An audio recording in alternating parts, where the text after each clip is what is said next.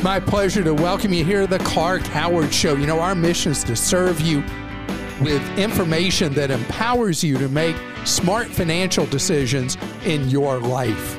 And I want to thank you again for all the support you may have given in prior years or this year for our Clark's Christmas Kids campaign in its 33rd year. Because of you, kids in foster care are going to have gifts Christmas morning where usually they would have a big fat nothing.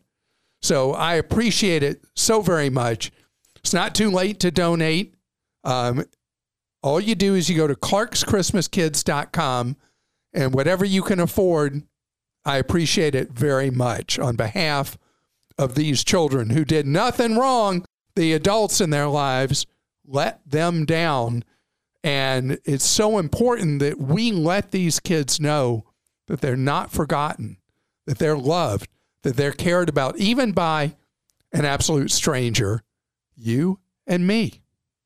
Speaking of giving money, there's an old expression charity begins at home. So the question is if you have kids, are you supporting them as adults? I'm going to share some stats with you that may surprise you. Also, when you hear a news report, see a news report, read a news report about a security issue or the latest, hottest scam, do you pay any attention? If you do, you're the rare one. I'll tell you what motivates people to pay attention to security breaches and scams and the rest. The answer may surprise you when we actually do pay attention.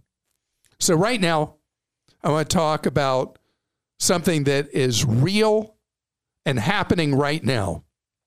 Survey finds two thirds of American parents are providing financial support to adult children all the way up to age 40. What are they giving? Over $700 a month to each adult child on average. Of the parents doing it, a third of them, survey says, and all this is in a USA Today article, a third of those parents are suffering financial hardship from the assistance that they're giving their kids.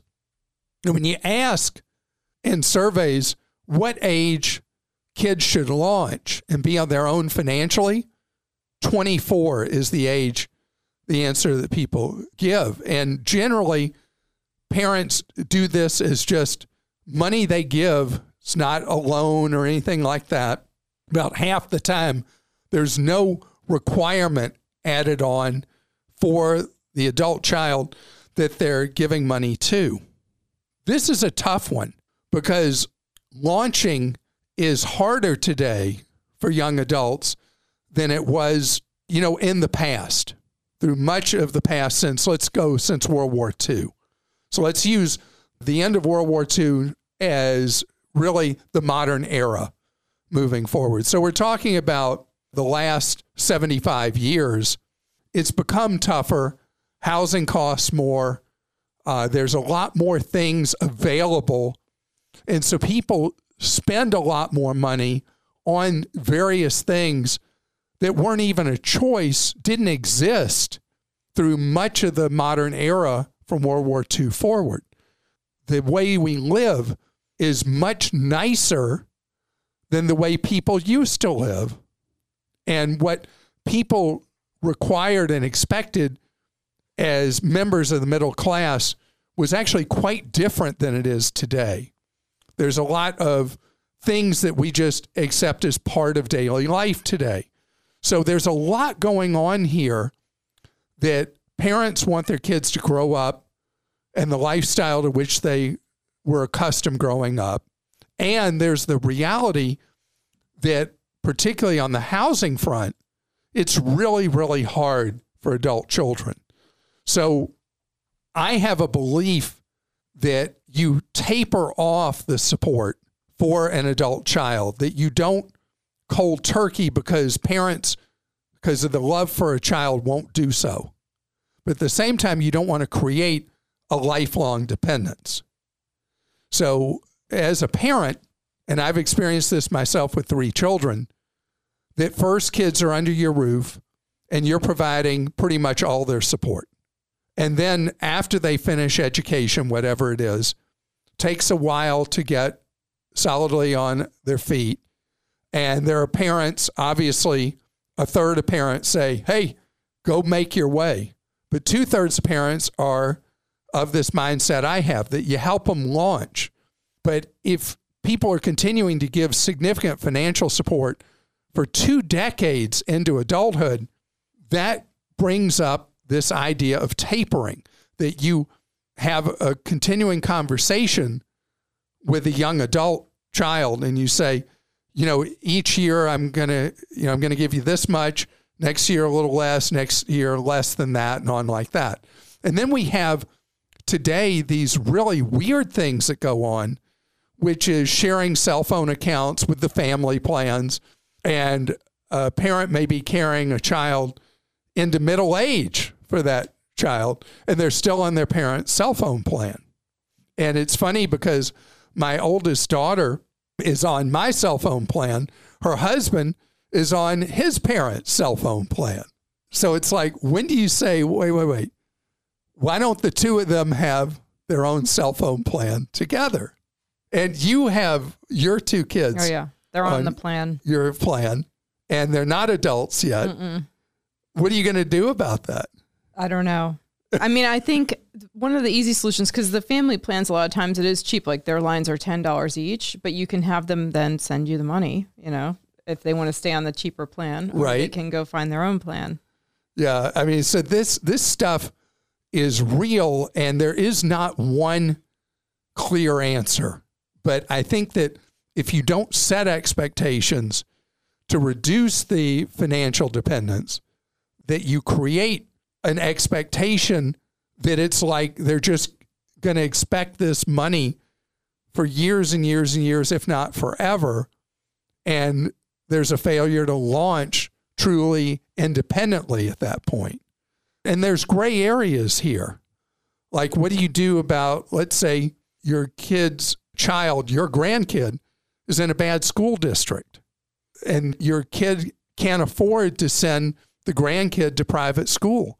Do you then help? I heard recently from an administrator at a private school that 80% of the students in that high school that at least part of their tuition was being paid by grandparents, not wow. parents. How about that? Mm. 80%. Yeah, it's so expensive. That doesn't surprise me. That yeah, much, so there's a. I always wonder how can everyone afford it when they have like three kids to send them through these schools. Because so, they got grandparents okay, paying, okay. possibly. Yeah, so a lot of stuff that is difficult to find a clear path. You know, this is one of those things that I really appreciate. If you go post on Clark Stinks, if you feel like I'm missing part of the picture, or you have suggestions that would be useful, you post those because this is a tough area. Obviously, if two thirds of parents are doing this, this is a tough area for people to navigate. And I don't have an automatic answer. John in California wrote in. He says, I'm trying to figure out if my landlord is ripping me off regarding the solar on my rental home. He claims the system is paid for. He's requiring me to pay 0.155 times the amount of electricity generated by the system and claims that's what he's charged by the solar company. If the system is paid off, does he even owe the solar company anything? I don't totally understand solar billing and I need your help or explanation. Okay, so almost certainly what your landlord has not explained to you is they're on a solar lease that the solar installation company, very common in California and in some other states, that the company came in and installed the system for free. The landlord did not pay for the system to be put in, but they signed a long term lease obligation, and there's an imputed cost to the, the kilowatts that are not being charged by the power company that are then billed by the solar leasing outfit.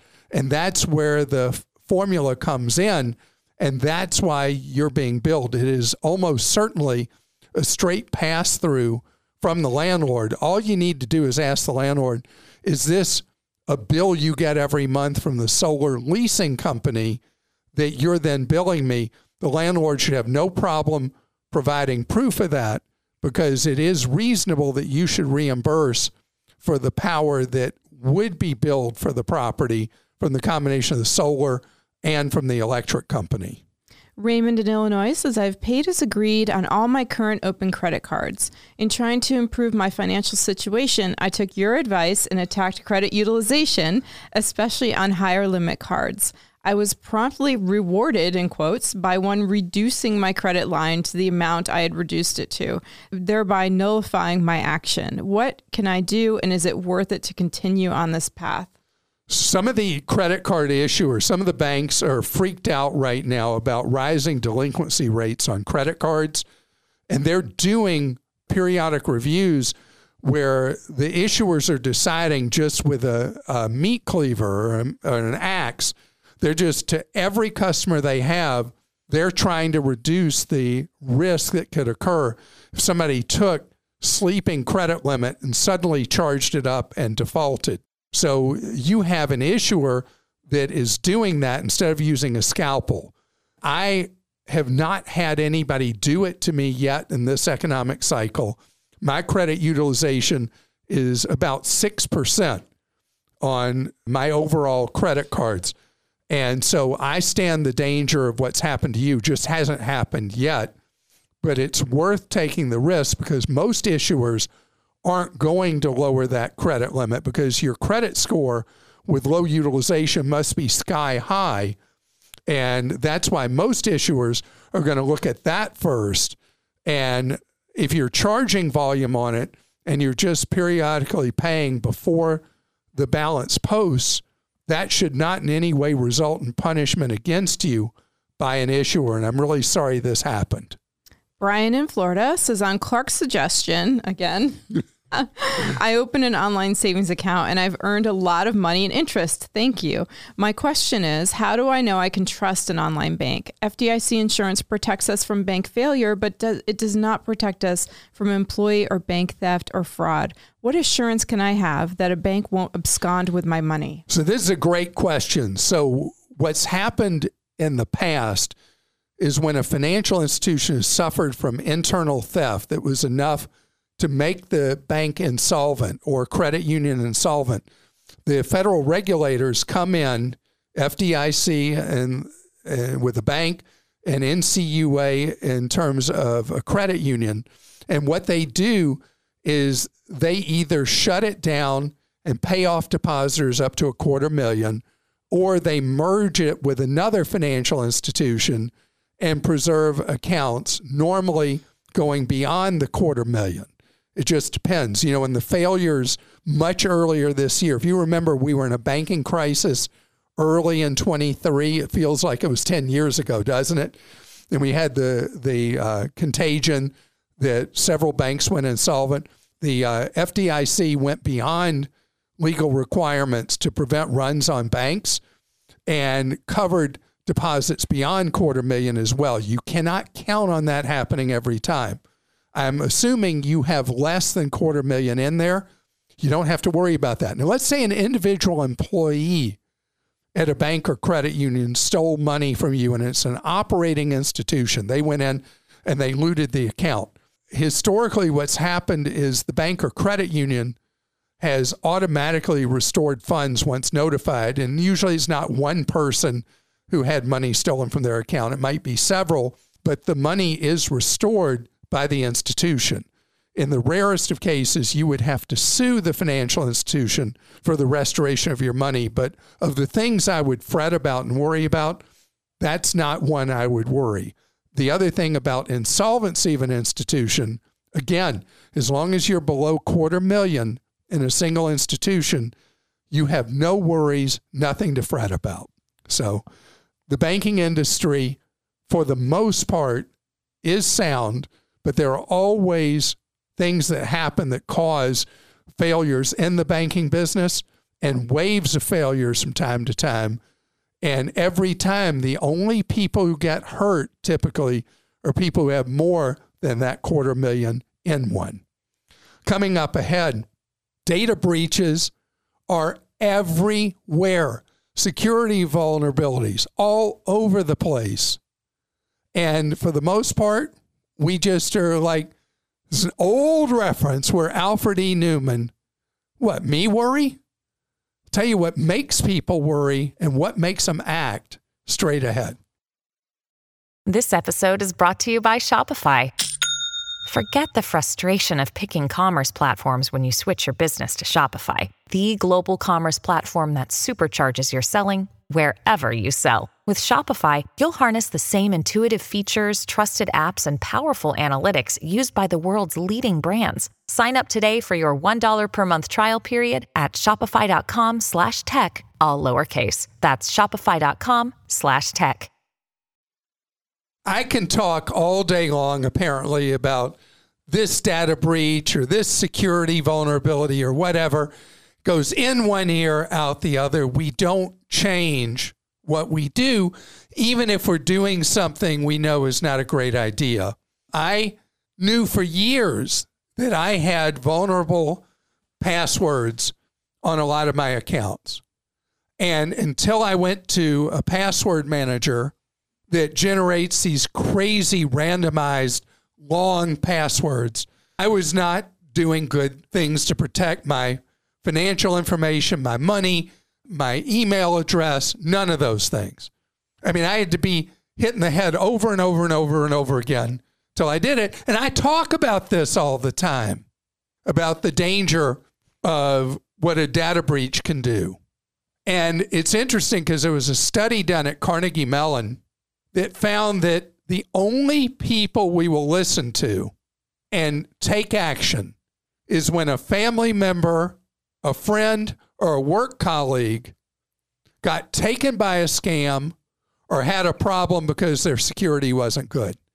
That when somebody tells their own story informally to family or friends, or in case of a work environment to a fellow worker, then we'll take action. Isn't that funny?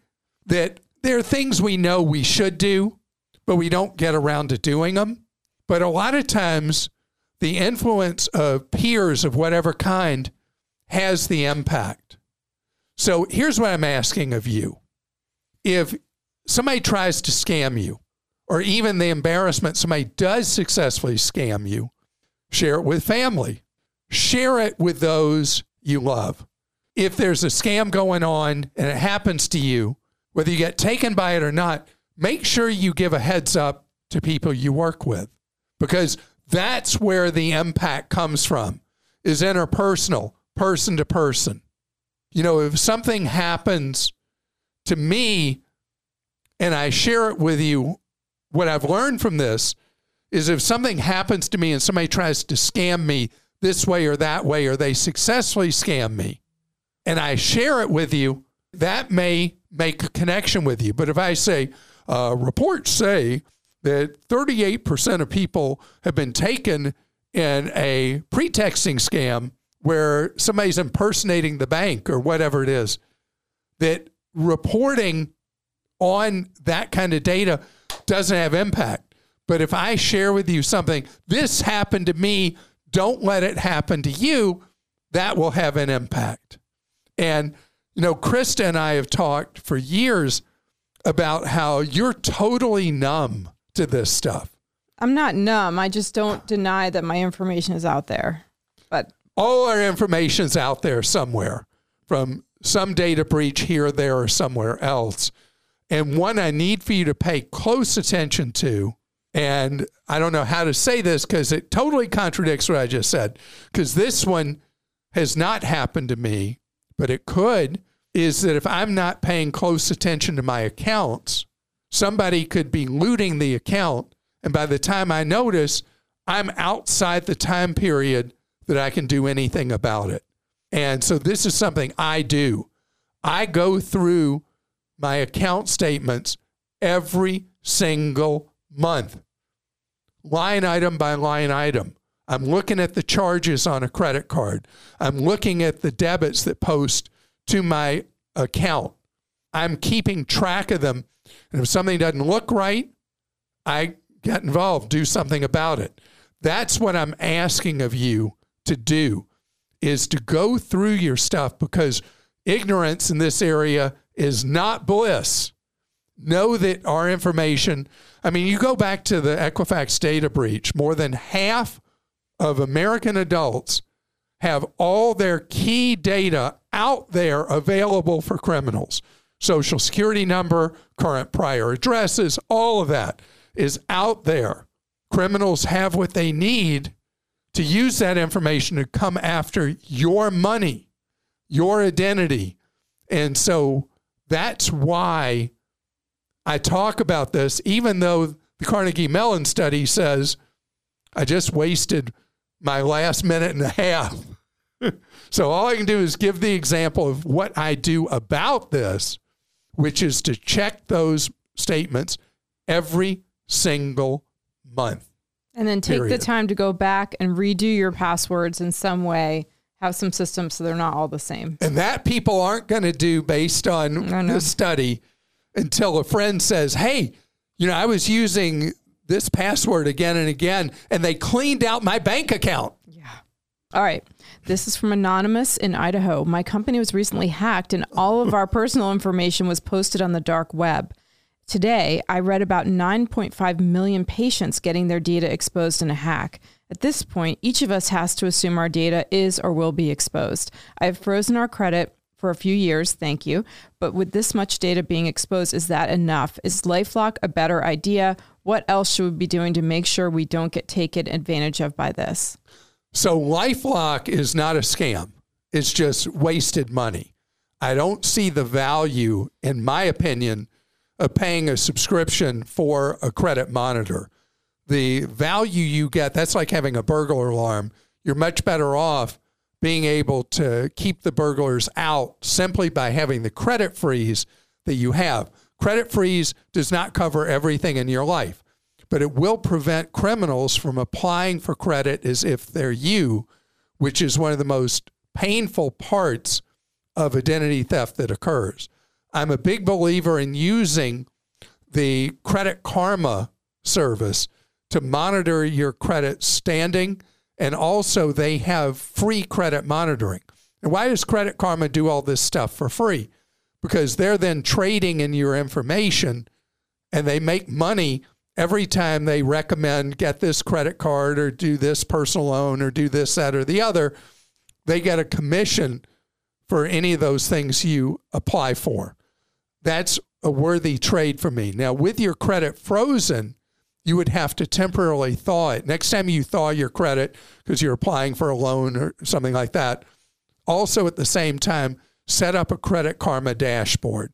And that would be an additional potential layer of security for you added in to doing the most important thing, which is a credit freeze. Millions of Americans have now done credit freeze. If you have not, go to clark.com slash credit freeze to see how you do it. Justin, in Indiana says, I'm 32 and own a paid for rental property. My question is, what is a healthy amount of savings to set aside for future expenses, aka an emergency fund, for such a property? So, Justin, there is no one answer for that. I don't know the size of the rental property or anything like that. It is fantastic that at 32, you own a rental property free and clear. That is great. Um, if you were developing a portfolio of rental properties, I would have you every month contribute, don't kill me for this, 10% of the rental income into a maintenance account for your rental property. In this case, you have one rental property, and I would support, even for that one, doing 10% of the tenant's rent each month into a savings account for unexpected expenses. It allows you, if the property needs a new roof or needs a new heating and air conditioning system, whatever it is, that you built up that money over time instead of living off the 100% of the rent, 10% into a savings account. There's another thing people do, and that is they take that 10% of the rent and each month put it into their general savings account they have for their lives and be prepared to use that money when needed to pay for unexpected expenses at I don't know if you own the home you live in or if you rent that one or anything in your life that's an emergency that it's all part of one savings account for emergencies. But I do like for people who have multiple rental properties, especially to have a separate fund that they fund with a portion of every tenant's rent that goes in there to deal with the unexpecteds. From Matt in Illinois, I have heard you are generally down on 403Bs, and I appreciate your guidance there. I'm a public school teacher in my late 30s.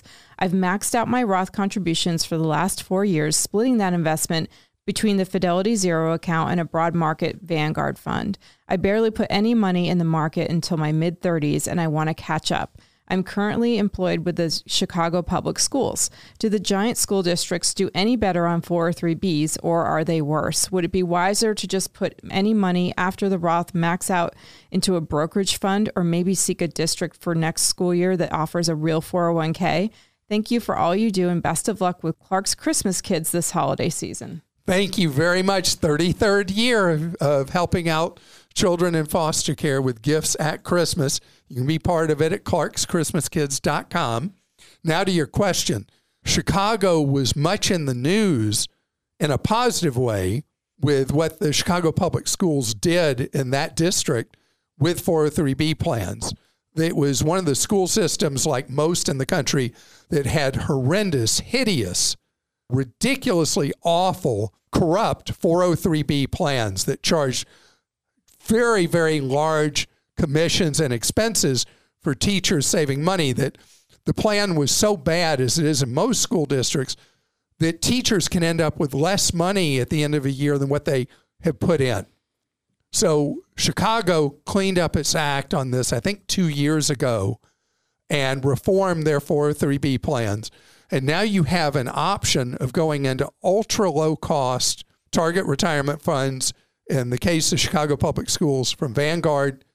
And the administrative costs overall are better than they used to be. The Vanguard funds cost almost zero. I think eight one hundredths of one percent. I think it is. So you can do the 403b plan now as long as you go in the fund options and not the hideous annuity options, which have very high costs that are also there as part of the newly reformed 403b plan. But this comes back to the heart. Why is it that we treat our school teachers' retirements so badly? The insurance industry, that in theory is regulated by the states, not the federal government, got a gift from the Congress where they get to offer these horrible, horrible retirement plans to teachers that are wholly inferior to what people have who work at places that have 401k plans. There's no excuse for this. We say how much we value our teachers, and then we cheat them on the money they put into retirement accounts. It is unacceptable. This is a wrong that if Congress, your individual Congress member, your two senators, if they actually cared about teachers, they would fix this and give teachers access to the same type of retirement plans that other people have instead of these trashy, horrific, terrible, rotten, awful 403b plans that are basically a lump of coal in every teacher's Christmas stocking. But not in Matt's. But not in yours in Chicago. Now, no more lump of coal. Still not as good as a traditional 401k, but much, much better than was offered before. So, thank you again for the reference to Clark's Christmas Kids. And now it's time for a Clarkie, right, Krista?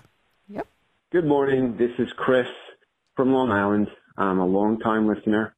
And this is my Clarkie. I recently went to Guitar Center to buy my daughter a Yamaha keyboard uh, with accessories, including a stand and a bench to sit on.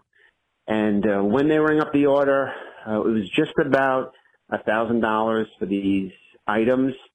At the Guitar Center, they said, "Would you like our hundred and nine dollar warranty program?" And I closed my eyes and thought to myself, "Would Clark Howard get this warranty?" And then a voice came to me and said, "No, no, no." and tur- turned out I didn't get it. And when I left the store, I actually called Yamaha and checked, and they actually provide a warranty for manufacturer's warranty of three years anyway.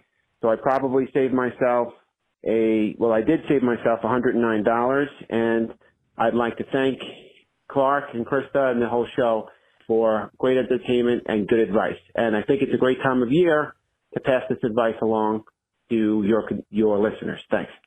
That is so perfect, isn't He it? heard your voice in his head. That's no, great. No. Never, never, never, not ever let them con you into buying that extended warranty on electronics, appliances. Don't let them take your money. It's your money, it belongs in your pocket. Simple.